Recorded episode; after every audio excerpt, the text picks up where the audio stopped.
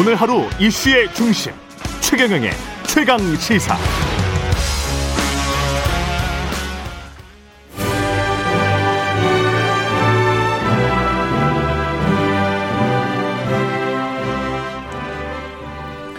네, 전국의 가장 뜨거운 현안을 여야 의원 두 분과 이야기 나눠보는 최고의 정치 오늘도 여야 의원 두 분 나오셨습니다. 한 분만 나오셨네요. 한 분은 예 전화로 연결돼 있고요. 더불어민주당 진성진 진성준 의원님 나오셨습니다. 안녕하십니까? 네, 안녕하세요. 예. 국민의힘 성일종 의원님은 안녕하시지 않은 것 같은데요. 전화로 연결돼 있습니다. 안녕. 네, 네 안녕하십니까 성일종 의원입니다. 예, 몸이 좀 안 좋으세요?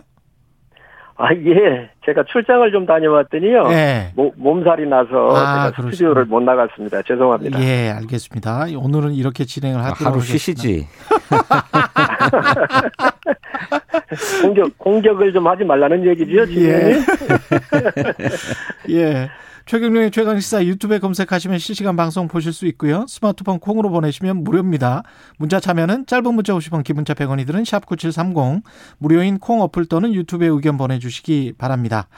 어제 국민과에 대한 문재인 대통령 어, 어떻게 보셨는지 궁금합니다. 먼저 여당부터 이야기 들어볼까요? 예. 예, 전체적인 분위기가 대단히 차분하고 진지했던 것 같습니다. 음. 그리고 이제 임기를 6개월 남겨 놓으셨는데 4년 6개월간 국민을 위해서 열심히 일을 하신 대통령이시기 때문에 어, 국민과 대통령 사이도 굉장히 친밀하게 느껴지는 그런 대화였습니다. 네. 어, 말씀드렸던 것처럼 이제 대통령의 임기 종료를 6개월 정도 남겨놓은 시점에서 마지막 국민과의 대화였는데 에, 지난 4년 6개월간의 어떤 국정의 성과 또 그 한계 이런 거를 좀 차분하게 돌아보는 시간이었다고 생각해요. 예. 특히 코로나 방역과 부동산을 비롯한 민생 문제 이렇게 국민이 당면에 있는 현안들을 중심으로 어, 대통령의 솔직한 입장 또 그 문제를 해결해 나가기 위한 에, 당신의 각오와 의지 뭐 이런 것을 에, 진솔하게 에, 나누는 그런 시간이었다고 생각합니다. 네, 서인주 의원님은 어떻게 생각하세요? 예, 우선 남아있는 임기를 우리 대통령님께서 잘 마무리해 주십사 하는 말씀을 좀 먼저 드리고요. 어, 제가 이렇게 방송을 어제 잠깐 봤는데 왜 이런 행사를 누가 기획했을까? 저는 아주 잘못된 그 형식이야 국민들하고 대화하기 때문에 형식은 저도 찬성을 하는데 비교적 이것을 국민 국민들의 묻고 싶어 하는 것을 기자들한테 위임을 해서 비교적 물었으면은 곳곳에 또 국민들이 듣고 싶어 하는 많은 이 국가적인 아젠다들, 문제점들에 대해서 더 상세한 시간적인 할애를 할 수 있었는데 이게 굉장히 산만하게 운영이 됐거든요. 그래서 어제 행사 기획은 좋았으나 소기의 목표는 좀 이루지 못했지 않나 생각을 합니다. 음, 두 가지만 더 말씀을 드리면 예. 첫 번째 이제 어제 대통령께서 말씀을 두 가지 여러 가지 말씀이 있으셨는데 두 가지만 얘기하면 이 K K 방역을 그렇게 홍보를 많이 하시더라고요. 예. 근데 K 방역은 처음부터 처음부터 늘 얘기했던 것이 게임 처 게임 체인저가 백신이다. 그래서 백신을 빨리 제때 구하는 것이 이 K 방역의 성공의 핵심 키다 이렇게 늘 얘기를 했었는데 이거를 OECD 국가 중에서 제일 늦게 우리가 구했잖아요. 그래서 그동안 너무 많은 경제적 피해를 입었었는데 이에 대한 말씀이 없으셨고 두 번째 집값이 안정세라고 그러셨는데 10억짜리 아파트 올라가 가지고 20억대 있는데 더 올라가는 추동력이 없다고 그래서 그게 안정세인가요? 저는 그렇게 보질 않습니다. 지금 이 자산 격차에 의해서 소외되고 절망하는 2030, 40에 대해서 진실한 사과가 있어야 되거든요. 그런데 그래서 10억짜리가 20억짜리가 되는데 더 이상 안 올라가니까 됐다 이렇게 얘기하시는 것은 굉장히 문제가 있었다고 생각을 합니다. 왜 우리 야당 의원님들께서는 국민이 이룩한 성과를 폄훼하려고 하시는지 모르겠습니다. 어, 전 세계 많은 나라들이 백신을 우리보다 앞서 맞기 시작했던 나라들도 우리보다 지금 백신 접종률이 떨어지고 있고 또 설사 그렇게 백신을 맞았다고 해도 충분한 방역 조치를 못했기 때문에 다시 확산세에 들어갔다는 것 아닙니까? 그래서 많은 나라들이 대한민국의 방역 체계를 따라 배우려고 하고 그렇게 완전히 봉쇄하고 통제하지 않는 가운데서도 어, 높은 경제 성과를 이룩한 것에 대해서 다 칭송하고 있지 않습니까? 국민이 피와 땀을 흘려서 또 눈물을 흘리면서 이룩한 성과를 왜 그렇게 폄훼를 하시는지 저는 이해할 수가 없고요. 집값도 물론 떨어지고 있다라고 하는 말씀은 아닙니다. 그간의 아주 가파른 상승세가 완화되어서 이제 안정 국면으로 들어가는 게 아니냐라고 하는 것이 대다수 전문가들의 관측이고 또 실제로 그렇게 되어야 하는 상황 아닙니까? 그래서 임기 마지막까지 확실하게 하락 안정세로 돌려놓아서 차기 정부가 부동산 문제로 집값 문제로 어 짐을 지지 않게 하겠다라고 하는 의지를 말씀드렸던 것인데 그것마저도 어 지금 헐뜯으시니까 듣기 상당히 거북합니다. 진 의원님 말씀 주시는데 여당 의원이니까 그런 말씀에 거북하실 수 있다고 생각을 합니다. 그러나 두 가지를 정확하게 아셔야 돼요. 우리 국민은 거의 100% 92, 3% 쓰고 있는데 서반구 같은 경우는 50%밖에 마스크를 안 쓰거든요. 마스크 쓰면서 협조한 국민들의 덕입니다. 첫 번째는. 그 국민의 성과라는 말씀입니다. 자, 두 번째는 대한민국의 의료 시스템이 굉장히 좋아요. 지금 이 국민 1000명당 우리 국민이 병원의 병상 수가 12개고 일본이 13개입니다. 미국이 3개밖에 안 돼요. 1000명당 병원에 가면 병원 수가 심상 수가 3개밖에 안 되는 거죠. 유럽 음. 2.8개입니다. 그러면 이거 문재인 정부에서 해놓은 겁니까? 전 정부부터 다 대한민국이 준비해 놨었는데 충분한 병상 수도 준비해 돼 있었고 국민들이 마스크를 다 써주어서 이 위기를 벗어났거든요. 그러면 정부는 뭐를 해야 되느냐? 국민이 할 수 없는 거를 하는 게 정부입니다. 무슨 얘기냐? 백신은 국민이 구할 수가 없어요. 정부가 구해야 돼요. 그렇기 때문에 지금 작년도 11월 달에 보건복지부 장관이 국회에 와서 뭐라고 얘기를 했냐면 파이자 모더나가 와가지고 빨리 물건 사달라고 바게닝 하고 있다 이렇게 국회에 얘기를 했었어요. 그런데 그 이후에 구했습니까? 못 구했거든요. 그래서 지금 소상공인 자영업자들이 길거리에 나앉았고 경기 회복에 그만큼 저 안 된 겁니다. 이런 부분들에 대해서 정확하게 인지를 하고 이 피해본 계층에 대해서 말씀을 하셔야지요. 아니 너무 견강부여하지 마시고요. 아닙니다. 이거는 정확한 어, 수치를 백신이 부족했던 때가 있었죠. 이걸 가지고 얘기를 해야죠. 백신이 부족했던 때가 있었죠. 근데 그 백신 부족이 우리 정부가 노력을 안 해서가 아니고 백신 생산 회사의 생산에 차질이 빚어져서 그랬던 것 아닙니까? 그런데 지금 백신 수급은 문제없이 이루어지고 있고 전 세계 어느 나라와도 견주어도 높은 접종률을 자랑하고 있지 않습니까? 않습니까? 1차 접종 완료자가 80%를 넘어섰고 2차 완료까지를 해도 80%에 육박하고 있어요. 어, 전 세계에 내놓을 만한 자랑거리 아닙니까? 아, 그리고 아까 의원님께서도 말씀하셨던 것처럼 이러한 성과가 어디 정부만의 성과입니까? 국민이 함께 노력해서 이룬 성과 아닙니까? 이것을 온당하게 평가하자는 것인데 왜 우리 의원님께서는 자꾸 폄훼하려고만 드시는지 모르겠어요. 아닙니다. 진 의원님 정확하게 아시기 바랍니다. 지금 이 모든 성과물들은 국민과 의료인들이 주로 한 것이고 이 중에서 정부가 제때 백신 못 구한 거에 대해서는 정부가 분명히 국민한테 한 사과가 있어야 되는 거예요.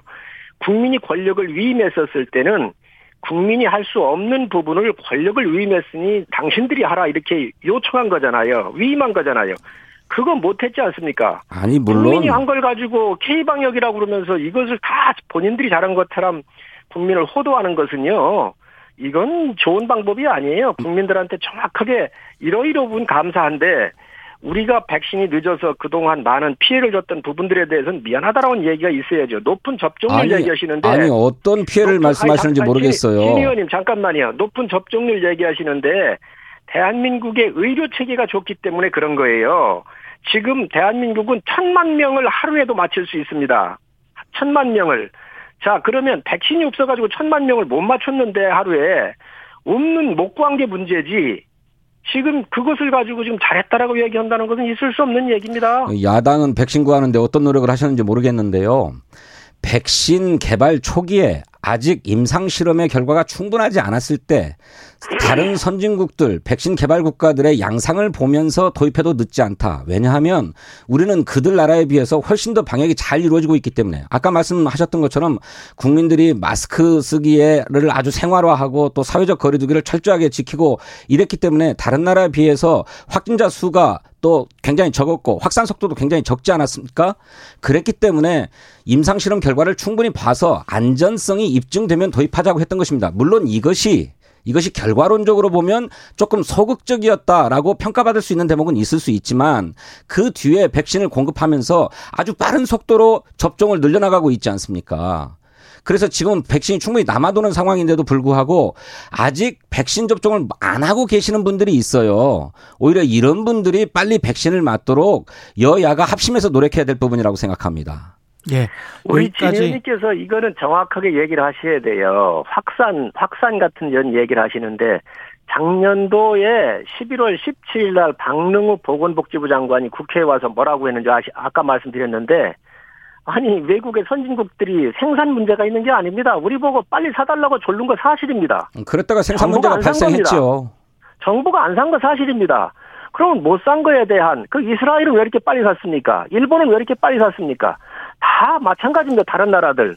우리만 안 샀어요. 그러다가 문제가 되니까 그 다음부터 허둥댄 건데 일본이나 이스라엘하고는 방역 상황이 달랐지 않았습니까? 그들이야말로 다릅니까? 그들이야말로 최우선적으로 백신을 확보해야 됐을 나라였고 우리는 백신 상황이 그럴 정도로 심각한 상황이 아니었지 않았습니까? 방역 상황. 우리가 왜 심각한 상황이 아니죠? 이 감염병은요 심각한 상황이냐 아니냐 예방이 제일 중요한 겁니다. 아, 예방의 숫자를 보세요. 그런데 의원님. 왜 그걸 가지고 그렇게 얘기하시죠? 예. 여야 선대위 관련해서 좀 논의를 진행해 봐야 될 것 같은데 이재명 후보는 일단 먼저 여당부터 짚고 야당 가겠습니다. 이 이재명 후보는 선대위 쇄신 어 예고하고 나섰고 관련해서 앞으로 이재명의 민주당을 만들겠다 이렇게 선언을 했는데요. 네. 어떻습니까 지금 분위기가? 예, 어제 저희 의원들이 의원총회를 해서 음. 어, 선대위 구성 또 쇄신과 관련된 전권을 후보께 위임하고 어, 모든 의원들은 어떤 역할이 주어지든지 간에 주어진 역할에 최선을 다하겠다라고 이렇게 결의를 했습니다. 예. 어, 경선 직후에 당의 통합과 단결이 중요하다 보니까 모든 당내 구성원들이 선대위에 망라되는 이른바 용광로 선대위, 대규모 선대위를 꾸리는데 집중했는데 에, 이렇게 모든 분들이 다 선대위에 참여하다 보니까 오히려 좀 몸집이 비대해져서 음. 굼떠졌다. 선거운동 상황이라고 하는 것이 굉장히 빠르게 돌아가는데 여기에 민첩하게 또 기민하게 대응하지 못하고 있다라고 하는 지적들을 한결같이 해주셔서 어, 선대위 조직을 굉장히 가볍게 하고 실무 중심으로 꾸려서 어, 선거 운동의 집행성과 효율성을 높이도록 하고 어, 나머지 의원들은 전부 다 현장과 부문에 들어가서 일을 하도록 하자라고 하는 것이 대체적인 에, 어, 방향이 아닌가 아, 그렇게 생각합니다. 예, 성일종 의원님 어떻게 평가하세요? 어, 어제 이재명 후보께서 이재명의 민주당을 만들겠다 이렇게 얘기를 하셨어요. 예. 정당은 누구 개인적으로 한 개인이 좌지우지해선 절대로 안 됩니다. 그 안에는 집단 지성들이 서로 교차하면서 서로 다름도 인정하지만 때로는 합의도 이끌어내는 것이거든요. 음. 한 사람의 후보에 의해서 그 당이 일사불란하게 움직인다고 한다면 그게 군대이거나 전체주의지 이게 자유 자유로운 이 민주국가에서 있을 수 없는 전 생각이라고 생각을 하고요. 굉장히 지금 다급해하고 있구나 하는 것을 저는 어제 읽을 수 있었다 이런 말씀을 드리고 두 번째는 문제는 민주당이 아닙니다. 가장 중요한 것은 지금 이재명 후보 본인입니다. 본인이 갖고 있는 정치적 자산이 없고 굉장히 부정적인 이미지가 강하잖아요. 전과 사범에다가 형수 형수욕, 욕, 형욕설, 또 조폭 연루설, 대장동, 백현동, 정자동 이런 거에서 총 책임을 졌었는데 부패 비리에 대한 총 본산이자 책임자였잖아요. 그렇기 때문에 이러한 이미지로부터 본인한테 와 있는 것이지 저는 뭐 민주당의 문제가 있다고 생각을 하지는 않습니다. 물론 어 대오를 정돈을 해서 일사불란하게 때로는 후보에 전략적으로 지원해주는 그 조직의 역할도 중요하다고 인정을 합니다. 그러나 그런 것들은 후보가 비교적 문제가 없었, 없고 자유로운 토론과 대화가 이루어지면서 후보의 부족한 부분을 메워주는 것인데 제가 볼땐 제일 중요한 것이 후보 본인의 문제가 아닌가 생각을 합니다. 성일종 의원님, 이거는 방송이기 때문에 면책 특권이 보장되지 않습니다. 말씀에 신중하셔야 될 거라고 생각하고요. 예. 아니 어느? 어, 이재명의 민주당을 만들겠다라고 하는 것은 뭐 이재명이 당을 장악해서 1인 정당을 만들겠다 하는 말씀이 아니고 이재명이 가지고 있는 특유의 에, 시대 정신 또 그런 감각 또 그런 민첩성 추진력 이런 이런 것을 겸비한 정당으로 만들겠다 이런 뜻입니다. 아, 사실 에, 저희는 우리 국민으로부터 180석이나 되는 높은 신임을 받았음에도 불구하고 여러 가지 당면한 현안 문제, 가령 뭐 부동산 문제라든지 또 어, 코로나로 인한 손실 보상의 문제라든지 또 사회 경제적 개혁의 문제라든지 이런 문제를 속도감 있게 추진해서 실제로 성과들을 잘 못 내고 있다라고 하는 지적을 받아왔습니다. 그리고 그것이 이번에 선대위의 어떤 어, 기민성이 떨어진다라고 하는 지적으로 또 나타났고요. 이런 점을 극복해서 그야말로 이재명과 같이 기민하게 확실하게 추진해서 확실 성과를 내겠다라고 하는 그런 의지를 말씀드린 것이지 무슨 독재 시대입니까? 개인 정당, 1인 정당 하자는 말이라고 그러시게요. 글쎄 제가 뭐 진 의원님 말씀 주신 대로 그런 방향으로 가기를 바랍니다. 그러나 제가 봤었을 때는 후보가 이재명의 민주당을 만들겠다라고 얘기한다고 하는 것은 글쎄 저는 좀 저 다른 각도에서 들리던데 분명한 것은 정당 민주화를 외쳤던 가장 큰 세력들이 민주당이거든요. 네, 정당 민주주의는 걱정하지 않으셔도 됩니다. 예, 그런 그런 민주당에서 한 개인 후보를 위한 당으로 이걸 다 재편하겠다. 그것은 전 바람직하지 않게 들렸습니다. 알겠습니다.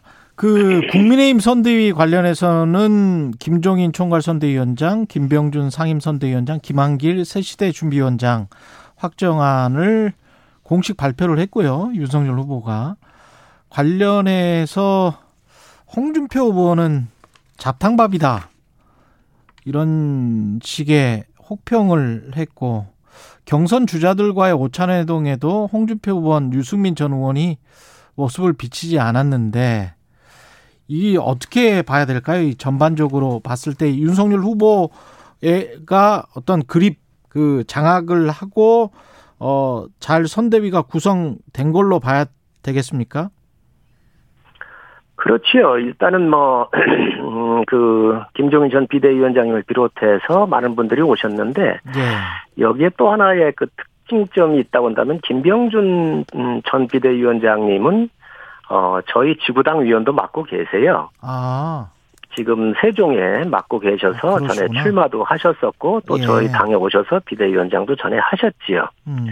이제 가장 특징적인 분이 이제 김한길 전 대표신데, 어, 아마 진 의원님도 잘 아실 거예요. 아실 텐데, 민주당에 정통하시고, 많은 요직을 거치셨고, 또 DJ의 플래너로서 큰 역할을 하셨던 분이시고요. 민주당 대표였잖아요. 그렇습니다. 예. 민주당 대표하셨죠. 그래서 비교적 그, 함, 이제 중도하고 합리적 진보 같은 이런 세력에 상당한 영향력을 갖고 계셔서 이 지형의 정치적 지형에 상당히 지형이 상당히 넓어졌다 이런 평가를 하고 있습니다. 예, 음. 국민의힘 입장에서는 에, 그런 평가를 받으면 좋겠지요. 그런데 에, 국민의힘의 이준석 대표가 어, 김한길 대표 영입설이 나오자 반문 연대가 되면 안 된다 이런 얘기를 했어요. 그러니까 어, 뭐 새로운 국민의 힘판 삼김 시대가 열렸다 이런 얘기도 하던데 에, 김종인, 김병준, 김한길 이 모두가 다 반문 정치 세력이다라고 하는 어, 공통점 외에는 다른 걸 발견하기 어렵다고 생각이 듭니다. 어, 김한길 대표가 국민의힘에 합류하기로 한 것은 어, 민주당으로서는 부끄러운 일임에는 틀림이 없습니다. 아, 본인의 어떤 정치적 선택이야 어, 그의 결단에 달려 있는 것이겠습니다만 부끄러움은 에, 민주당의 몫이다, 저희들 몫이다 이런 생각이 들어서 어, 저희들로서도 흔쾌하지 않고 어, 굉장히 유감스러운 것은 사실입니다. 아, 하지만 아, 무슨 그렇게 이념과 노선이 전혀 다른 분들이 선거 때 결합해가지고 뚜렷한 역할을 했느냐, 뭐 큰 역할을 했느냐 하면 과거의 전례를 봐도 그런 예를 별로 본 적이 없습니다. 그래서 그냥 모양 갖추기이거나 구색 맞추기다. 저는 그렇게 생각합니다. 김한길 대표님은 지금 반문연대 이렇게 얘기를 하셨는데 김한길 전 대표님은 몸이 불편하셨어요. 아마 진 의원님도 잘 아실 거예요. 그래서 일체 정치 활동을 안 하셨거든요. 그런데 이번에 나서신 것은 이 정권에 대해서 반드시 책임을 묻고 정권을 교체해서 새로운 대한민국을 좀 만들어야 되겠다라고 하는 정치하셨던 분으로서의 마지막 사명감이라고 저는 생각을 합니다. 이 네. 부분은 국민들께서 아실 거로 보이시고요. 문재인의 반대에서 탈당했었죠, 과거에. 어, 그 김한길 대표께서 무슨 어, 정치적인 욕심이 있으셔가지고 국회의원 나오시거나 뭐 당대표 하시려고 하시, 하시겠습니까? 이 정권이 그동안 많은 실수를 저질러 놓은 것들을 바로잡고 대한민국을 바로 세워야 되겠다라고 하는 그러한 판단에서 나오신 거라고 보시면 될 것 같고요.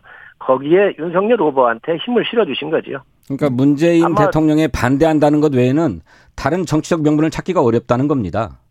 민주당 입장에서는 그렇지요. 그러나 우리 입장에서 볼 때는 오래한 민주당 계열의 대표까지 다 하셨는데 오죽했으면 이 정권에 대해서 어 문제 있는 것을 인지하시고 이제는 이대로 될 이대로 놔둘 수 없다. 그러니 내가 새로운 정치 세력한테 이 윤석열이라고 하는 사람한테 대한민국을 바로 세울 수 있도록 내가 할 일을 해야 되겠다고 나오셨겠습니까? 민주당이 아프시겠지만 어쨌든 저희 입장에서 볼 때는 많은 정치적인 영토가 확장됐다라고 보여집니다. 그러니 국민의 힘이 이번 대선을 통해서 대한민국을 어떤 나라로 만들 것이냐라고 하는 비전 또 정책 이런 데에 관심이 있기보다는 무조건 문재인 대통령에 반대하는 세력을 모아서 정권 교체만 하겠다라고 하는 데에 앞서 있다는 것입니다.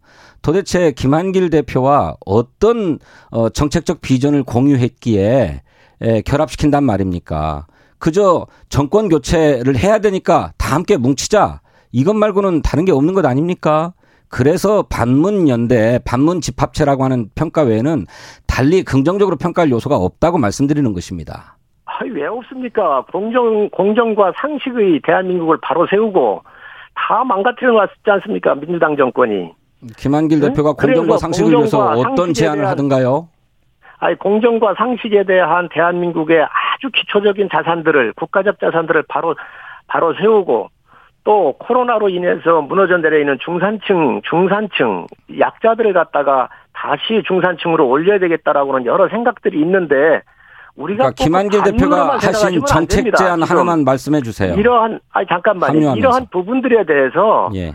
김한길 대표님도 굉장히 고민을 많이 하신 거지요. 그러니까요, 의원님 김한길 대표가 어, 국민의힘에 합류하고 윤석열 캠프에 합류하기로 하면서 제안한 어, 그런 비전, 공정과 혁신을 위한 비전이 뭐가 있는지, 어떤 정책이 있는지 그 제안이 있으면 하나만 소개해 주십시오.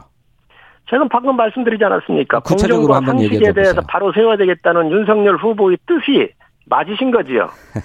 빠지신 거죠. 그래서 이 정권이 그동안 많이 너무도 국가를 잘못 경영을 해가지고 망가져 있으니 이 부분을 바로 세워야 되겠다라고 하는 생각을 하신 겁니다. 그렇기 때문에 두 분의 의기투합이 이루어진 거고 또 새로운 대한민국을 건설하는 새 정권이 필요하구나 이렇게 인식을 하셨기 때문에 오신 거지요. 김한길 대표 민주당의 대표셨으니까 저도 잘 아는 분인데 대단히 영민하시고 어, 해안이 있으신 분입니다. 그런데 그분이 윤석열 후보의 어떤 부분에 대해서 공감해서 어, 합류하기로 했는지 저는 모르겠어요. 눈이 많이 어두워지신 게 아닌가 이런 생각이 듭니다. 아, 김한길 대표가 윤석열 후보가 일일 일망언을 쏟아냈다고 할 정도로 국가 운영에 대한 비전이나 정책은 하나도 못 보여주었고 오히려 역행하는 게 아니냐라고 하는 우려들이 쏟아지고 있는 판 아닙니까? 그런데 그런 김한 그 윤석열 후보에게 김한길 대표가 힘을 실겠다고 합류했다는 것은 과거의 영민함이 다 사라지신 게 아닌가 저는 그렇게 생각합니다. 그렇게 말씀 주시면 주 4일째 음식, 음식점 총량제, 재난지원금 같은 경우 마구 쏟아냈다가 이런 우리 사회가 나아갈 방향이죠. 정책을 아무런 검증도 없이 마구 쏟아냈다가 취소한 이재명 후보야말로 뭐라고 설명을 하시겠습니까? 정책 공약이 아니고요. 그것은 우리 사회가 지향해야 될 가치입니다. 의원님 음식점 총량제 막 비판하시지만 실제로 너무나 많지 않습니까? 그리고 많은 선진국들은 음식점을 하나 허가하고 내준다고 하더라도 상당한 준비 기간을 거쳐야만 인가가 날 수 있도록 그렇게 어, 조율하고 있어요. 그렇지 않으면 그야말로 너도 나도 다 뛰어들어가 가지고 망하는 분들이 너무 많기 때문에 그런 조율과 통제들을 하는 겁니다. 근데 그거 무조건 무슨 시장 자율의 원칙에 어긋난다고만 얘기를 하는 것이 낡은 사고방식이고 시장 근본주의적 사고방식이라고 하는 거예요. 주 4일제도 마찬가지입니다. 우리가 이제 주 5일제를 정착시켜 나가고 있는 단계에 있지만 아직도 우리나라의 노동 시간은 세계 최장 시간이라는 것 아닙니까? 이제 줄여가야 되지요. 그런 것이 큰 방향이고 가치다라고 하는 점을 말씀드린 것이지 그걸 직접 바로 실행하겠다라고 정책 공약으로 내세운 건 아니질 않습니까? 그 다음에 그렇게 물러서셨는데, 대권 후보는 그렇게 가벼운 자리가 아니에요. 한마디 한마디에 따라서 정책에 굉장한 영향이 내는 것, 이제 영향이 가는 것이지요. 그래서 윤석열 후보는 120시간 그러, 일해야 된다고 얘기했습니까? 그렇기 때문에 그러한 부분들에 대해서 그러한 부분들에 대해서 심도 있게 연구하고 그것이 던져야 될 거면 던지지만 그렇지 않으면 함부로 던져서는 안 되는 것이죠. 그래서 드리는 말씀이에요. 주 120시간 일해야 된다라고 했던 분이 누굽니까? 윤석열 후보 아닙니까? 또 120시간만 또 우리 국민의 1.7%에 불과한 어, 부자들을 위한 감세 다 하겠다고 하면서 이 부동산의 양극화, 부동산의 격차, 자산 격차 문제에 대해서는 아무런 해법이 없 지 않습니까? 그래서 신중해야 된다고 하는 것입니다. 지금 그렇게 그 120시간 같은 경우 그 부분만 똑 잘라가지고 이렇게 얘기를 해서 120시간 일해도 괜찮다. 이렇게 얘기를 하시면 안 되는 거예요. 다른 것도 많죠. 그 문맥 전체를 다 봐야지요. 일할 수 있는, 공부할 수 있는 자유, 일할 수 있는 자유, 때를, 시간에 따라서 그 일의, 일의 집중도와 또 일이 능률에 따라서 필요할 때는 좀 더 하고, 나머지 시간 충분히 쉴 수 있는 시간을 요구한다면 그건 자율에 맡기자라고는 의미에서 얘기한 이야기인데, 마치 그것은 무슨 정책으로 우리한 얘기한 적이 없습니다. 그러나 이재명 후보는요, 주 4일제, 음식점 총량제, 재난지원금 다 정책처럼 얘기한 거예요. 그걸 정확하게 아셔야지요. 정책의 방향이고 우리가 추구해야 될 목표다. 이렇게 말씀하셨죠. 예. 목표라고 하는 것도 시기가 있는 것입니다. 물론입니다. 아무 때나 할 수 있는 게 아니지요. 물론입니다. 여기까지 해야 되겠습니다. 오늘 저 성일종 의원님이 아무래도 좀 몸살 감기가 좀 있긴 있으시네요. 보니까 말씀하시고 지금 들어보니까 약간 약하세요. 저, 지난주나 지지난주에 비해서. 아니 이게 나저 핸드폰으로 하려니까 상당히 예. 어렵습니다. 이게. 예, 고생하셨습니다. 최고의 정치 예. 국민의힘 성일종 의원님, 더불어민주당 진성진 진성준 의원님이었습니다. 고맙습니다. 고맙습니다. KBS 일라디오 최경영의 최강 시사 2부는 여기까지입니다.